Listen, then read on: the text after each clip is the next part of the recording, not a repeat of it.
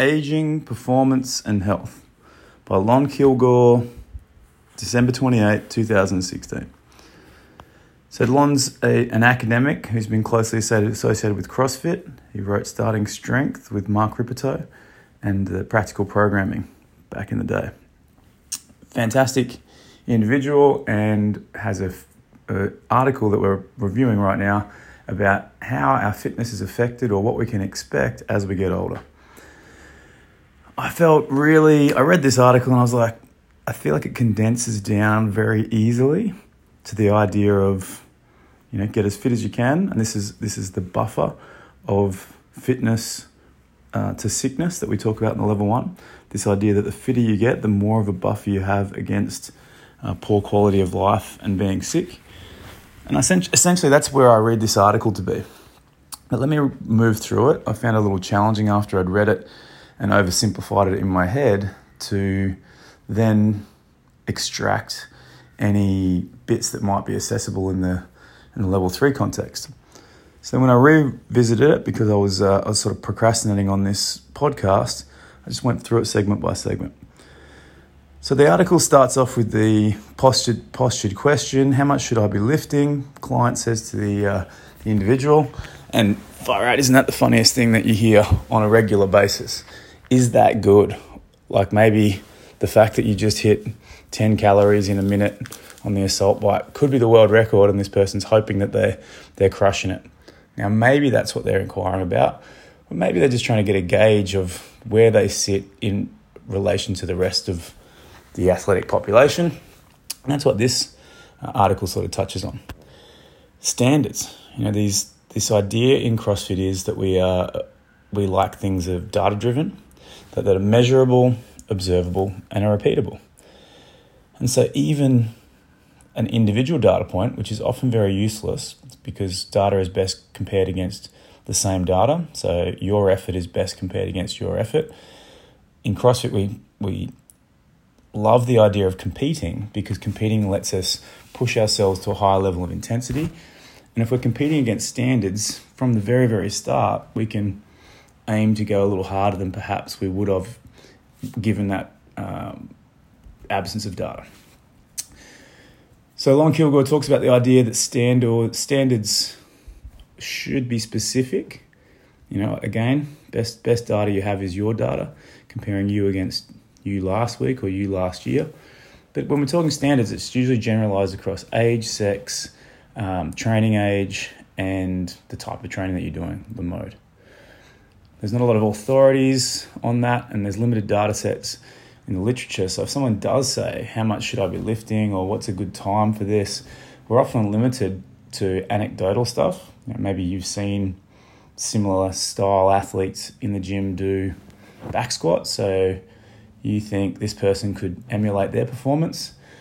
Maybe you got data on something like Beyond the Whiteboard or Wodify, so you can look at the percentiles and say, hey, for your age group and gender, this is what a good time is. And ultimately, those are just further tools to help us train people. The next thing that Lon moves on to discuss is the idea that in paying populations, the largest group is masters these these 30s and overs or 35s and overs for, for masters. It's a huge group, and there's still a huge lot of variance there. You know, decade by decade, there's five different groups.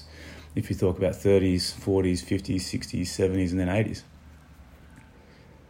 six groups, um, and they they're going to know what they can expect, and this leads into his analysis of world record uh, performances by age. And he uses the world record performances in a number of different categories to determine the, the performance loss or estimate the performance loss that somebody could expect uh, if we were perhaps using different age group data. We could see what the performance loss is as somebody is 50 when comparing themselves to a 30 year old's data, or just how someone can expect to lose capacity as they move through their life cycle.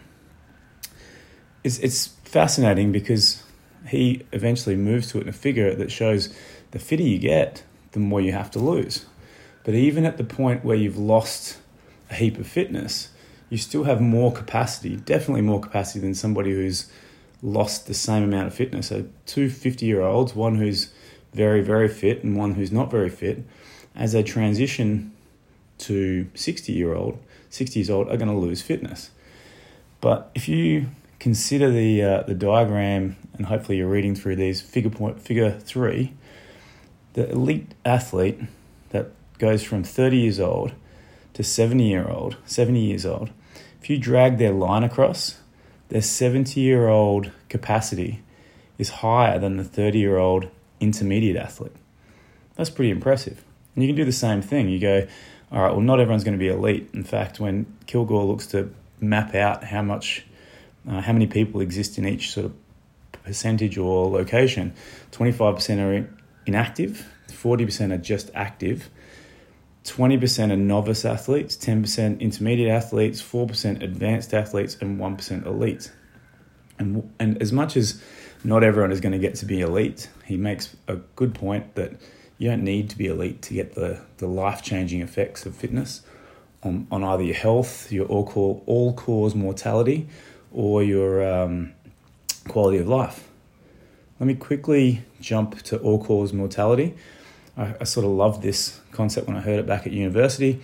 But the idea of all cause mortality is statistically, regardless of what causes someone to die, people who are inactive have the highest risk of death from all causes.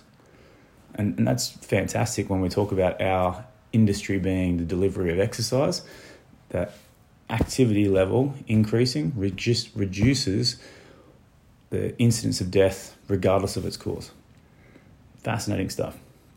Anyway, so if I use the slope and a little uh, horizontal mark, if your elite athlete goes from being 30 year old to 70 year old, they're still going to have almost the same capacity as an intermediate 30 year old athlete. Solid, phenomenal. Now, if you go, well, I'm never going to get to elite at 30, perhaps I can get to uh, advanced, you know, that top 5% of the population, and really that's just sort of 10 years of training or 5 to 10 years of training. If you can get to there, then by the time you get to 70, a 70 year old's capacity still is about the same as a novice. And that's someone who's only been training for a couple of years. So if you, at 30 years old, I feel like I'm waffling, but my point is this if you get as fit as you can possibly get, even when you lose fitness, the the suggestion is you'll have more fitness than somebody who hasn't done that work even if they're much younger. Phenomenal. And we see that in the gym. And, and the point is made in this uh, article that improvements can be made in any decade of the life. We've just got to be cautious about how much expectation we put on people. You know, you're not going to get as fit as the elite 18 year old, 20 year old, 30 year old. But by training and getting as fit as you can, you're going to maintain a quality of life, reduce your chance of dying from all things, and uh, increase your quality of life significantly.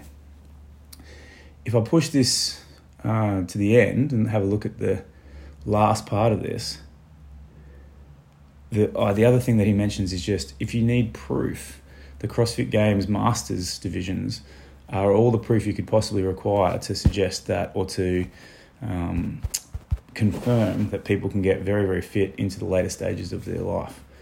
There's a whole lot of really interesting further analysis that that Lon Kilgore makes around the difference between uh, loss of, say, sprinting compared to loss of Olympic lifting, whether mobility has an effect on all cause mortality. Uh, you know, basically just things that, that are worth thinking about but haven't been researched to the point that we can put our finger on this is that and, and um, decisively. I always like the idea uh, as a personal athlete that I want to move move in such a way and train in such a way that I'm in with a chance at some of the Masters games. Maybe it's 60s or 70s or 80s, and just do the war of attrition that says the way that I'm training sets me up to still be training and still be able to compete well into my uh, well into my old age.